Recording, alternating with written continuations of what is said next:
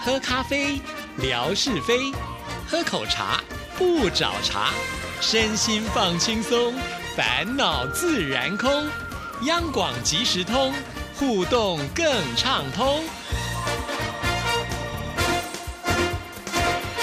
亲爱的听众朋友，大家好，欢迎收听今天的央广即时通，我是谭志毅。在今天的节目里呢，是应听众朋友要求呢，希望我们能够访问到这一位主播啊，是我们新闻部的同仁。但我也很高兴啊，听众朋友给我这个机会。其实呢，我跟这位同事啊，应该还算是第一次正式的来见面哦，所以我觉得非常的开心，为听众朋友介绍到我们新闻部的主播王玉伟。玉伟跟我们听众朋友打声招呼好吗？Hello，各位广大海海外。这个对岸的听众朋友们，大家好，我是第一次来上这个节目，也是第一次跟我们主持人见面。真的，也许听众朋友想说，哈，你们同事都没有见到面吗？第一个是因为呢，我们国语组的同仁大部分的时间都是在一楼，对不对？对。那我们新闻部都是在三楼。对，三楼，然后有各自独立的录音室的空间，所以比较少碰得到。而且我们工作业务上比较没有什么交集，因为都是节目，节目归节目，新闻归新闻嘛。然后就是顶多顶多一些台内的活动，但是因为台内活动有很多人，比较不会碰到面。是，就像尾牙的时候，突然发现，哎呦。好多我不认识的面孔，虽然我已经来央广快二十年了，我才我才来不到三年，对，因为好多分每次抽奖都抽到分台，我说哇分台不知道都都没没有见过面，然后就是领奖也看不到人啊，对啊，就不认识的感觉好像有点距离啦。是的，所以呢，通过这个节目，哎，听有听众对我蛮好奇的，所以今天来上节目让大家认识一下。对，呃，应听众朋友要求，因为他说呢，这是他新年的新希望，我就觉得哈，新年的新希望，我们不妨的话好像说不过去啊，就来完成听众朋友的心愿。对，没错，新年新希望一定要达成啊，不要每年的希望都一样。是，其实说到这个新闻主播啊，我觉得他的声音的要求啊，咬字什么都会比主持人还要来的更为严格，毕竟要报道新闻嘛。那今天呃，玉伟来到我们录音间的，就是说他有点过敏，对不对？对对对，我是一个严重的过敏患者，所以今。今天带着有点鼻音的声音来做，其实我平常播新闻也会有一点，但是尽量避免。就是我会有一些自己的 paper，想办法不要让它塞住。例如我在播新闻的时候，我就坐太空椅啊。什么是太空椅？太空椅就是屁股有点悬空的状态。哦，是哦，就是因为其实你的血液往下流的时候，鼻子比较不会那么塞。哦，是，对，这是一些，就是一些前辈或者是以前有热心听众告诉我可以怎么做，例如做瑜伽，在直播的时候做瑜伽，然后就让反正让你的血液比较集中在你的头部跟鼻腔，就不比较不会有鼻塞跟鼻音的感觉。那太空椅是你自备还是我们新闻部就有这样的设备呢？啊，不是，所谓的太空椅就是你屁股后面没有东西啊。就是底下没有椅子，就是你在呈现一个半蹲的状态，所以就像扎马步一样这样子吗？是是是是是，其实是没有椅子的，只是用太空椅的姿势。对对对对对。哦，哇，那那要很强大的功力耶，不然播一半跌倒怎么办？没有，就是因为我自己平常蛮喜欢运动的，所以这是一个就是为就顺便当做训练的一环，是就顺便训练大腿的肌力，然后可以一边播新闻一兼两得这样子。哇，好厉害哦！原来我们还可以扎马步报新闻，真的太高端了。好。那我们跟大家从头开始聊一下，因为你之前念书的时候学的就是跟新闻相关的科系吗？对，我是世新大学广电系毕业的。广电系分三组，然后有电视、电影、广播，就是广播组。那我们部内多位同仁，早班的，包括我在内，三位同仁都是世新大学毕业的。还有你们组长好像也是。对对对对对对。好，那就基本上呢是本科系的。那是在之前什么时候就是发现哎可以来考央广？那个时候，其实我很早之前就有来考过一次，大概是十年以前。是那个时候，是我记得是招记者。那个那时候我才刚出社会，其实很多方面都还蛮嫩的，没有办法，可能没有就是笔试或者是口试哪里没有过关，我也不知道。但是后来就去了中广，去了中广，然后就是在中广待了九年的时间。然后因为家庭的因素，没有办法一直做晚班，所以。这边刚好早班有缺人，我就来这边引证这样子。是，那我很好奇啊，要考我们央广的主播要做什么样的一个测验呢？其实就是是一些名词，就最主要跟国际有关的一些名词，例如说，哎，美国总统是谁啦，或者是政府官员的名字，就是行政院长啦，还有一些像气象的专有术语，例如说空气品质指数。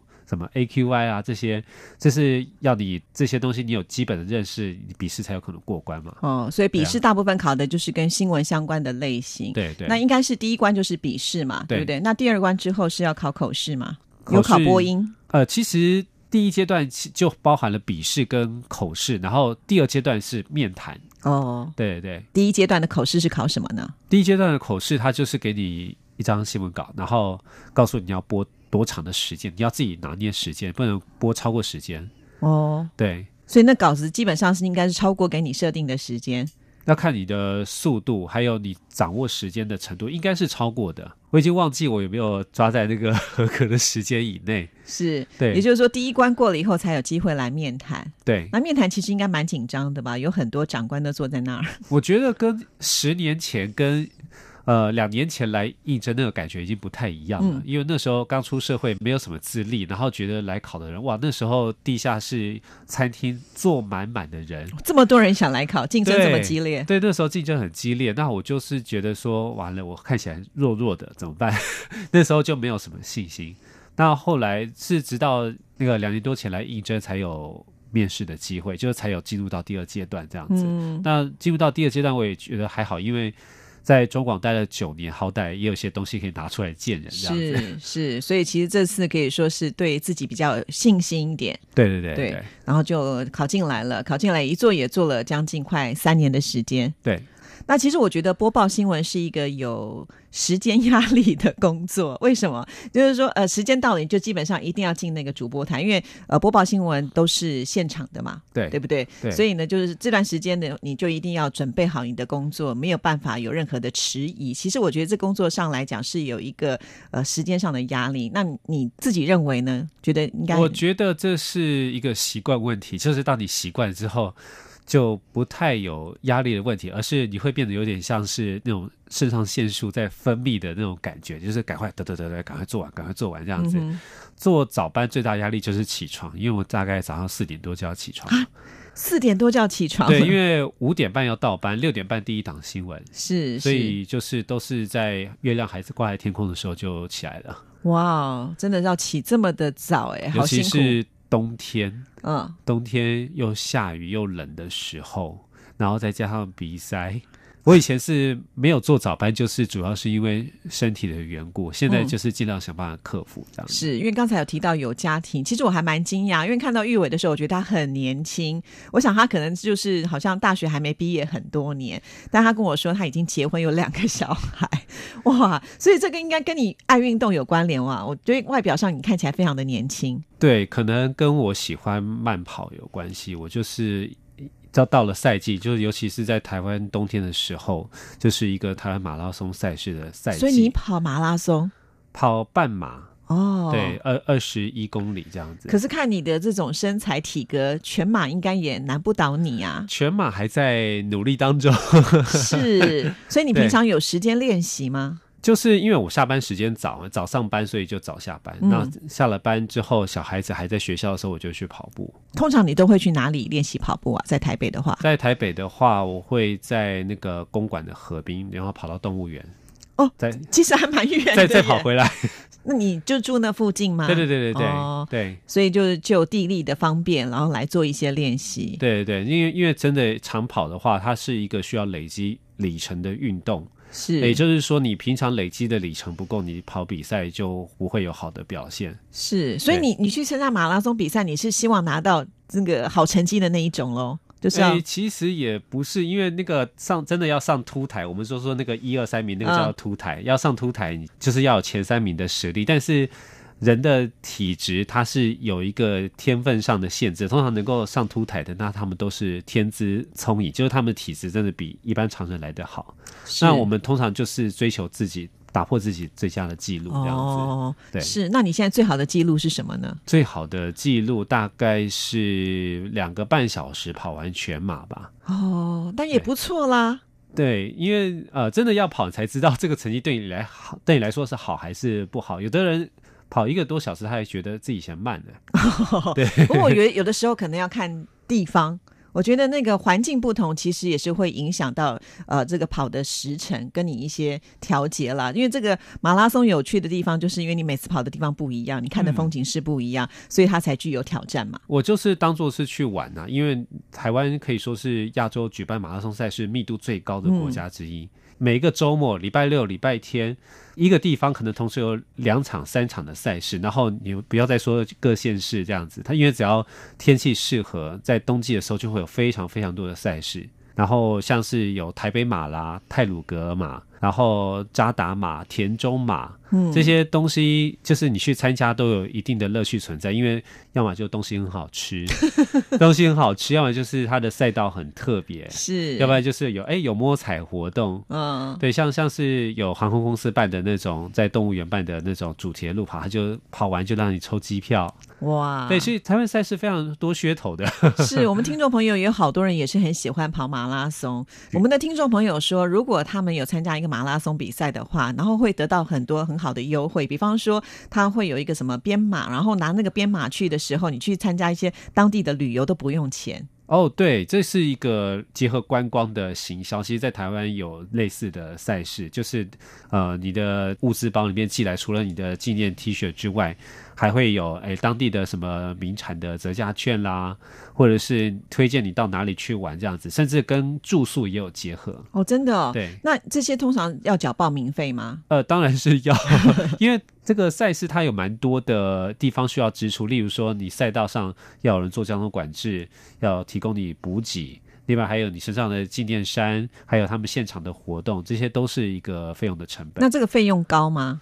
在台湾有越来越高的趋势，所以大家现在也都是挑着跑。是，那我可以问一下，大概如果说一个呃还不错品质的全马的话，大概要花多少钱的报名哎费？，全马我比较不熟，好，因为我都是我都马，马好了。还不错的话，大概要到一千左右。哦，其实也还好哎、哎，可是听起来如果说你每个月跑一场，甚至跑两到三场的话，就不少钱了。哦，所以你们会选择就是自己最想要去的那一种。对，现在就是打算把所有想跑的赛事都跑过一轮，因为一年跑不完。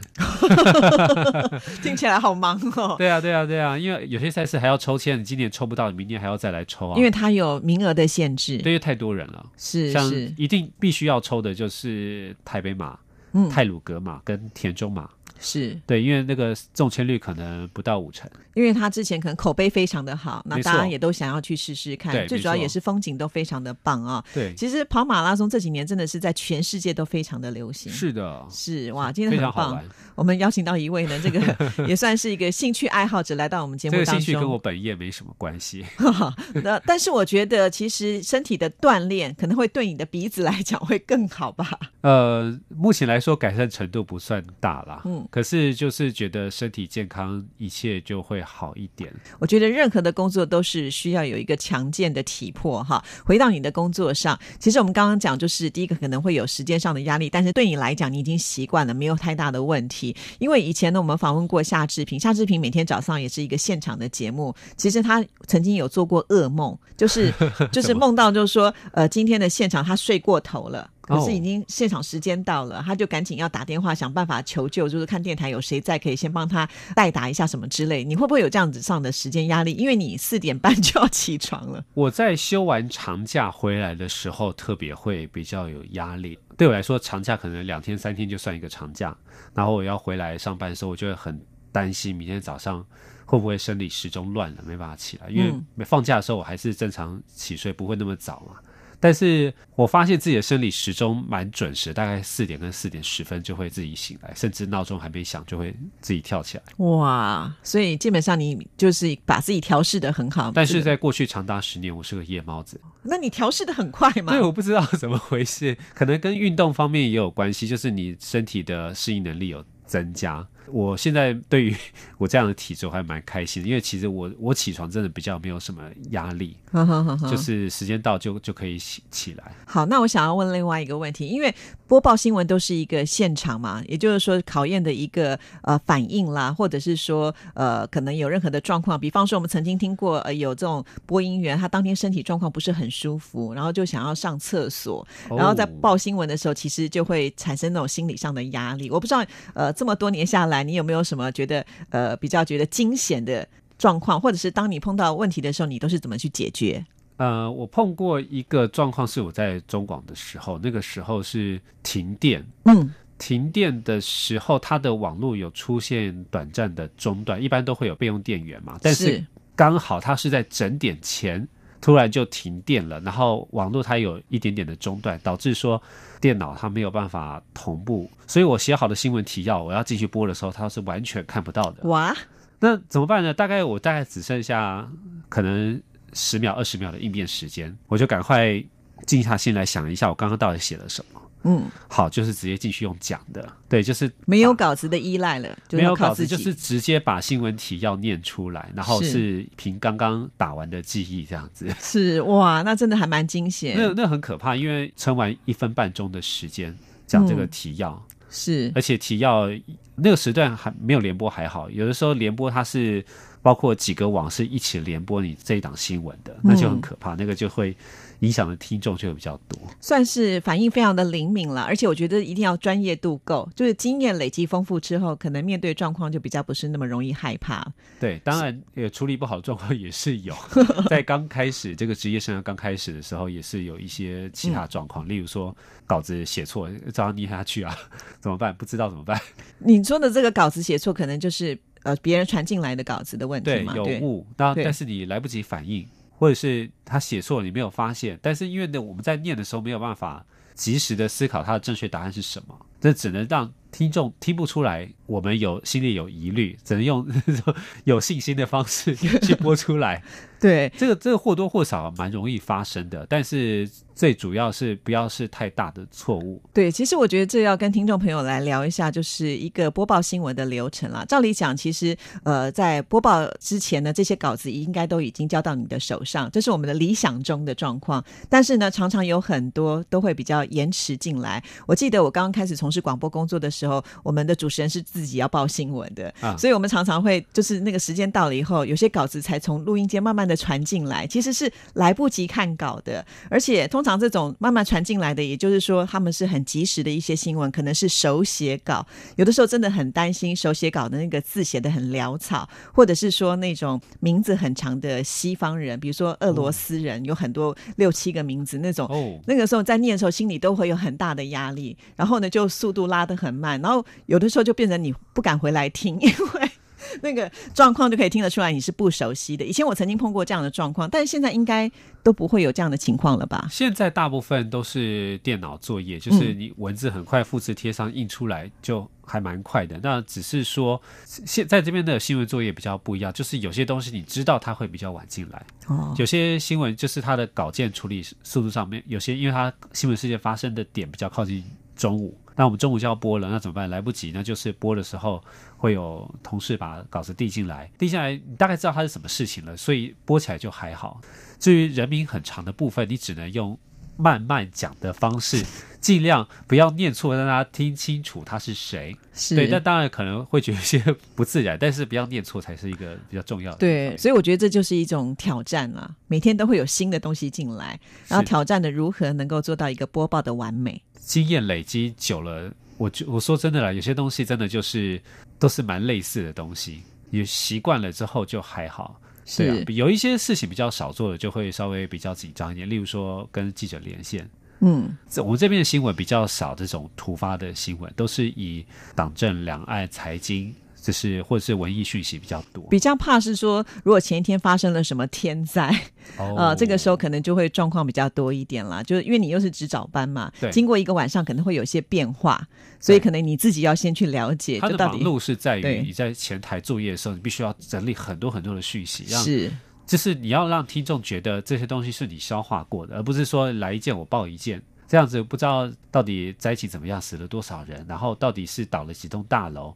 那是像之前地震的时候，花莲跟台南的时候，那时候都是比较接近过年的时候，那时候就是会觉得说啊，在年前发生这种事情，可是你还是要赶快把讯讯息整理好。是，所以我觉得其实要做好这份工作呢，不是那么的容易啊。当然，也透过今天的访问，让听众朋友知道我们呃央广的主播们都是非常的专业啊，而且是很有经验的，所以在处理这些事情是绝对没问题的。当然，也就是因为这样，所以我们听众朋友呢很信赖这样子的一个播报，特别邀请呢呃玉伟来到我们节目当中，跟听众朋友做分享。谢谢玉伟接受志毅的访问，谢谢你，志毅，谢谢，拜拜，拜拜。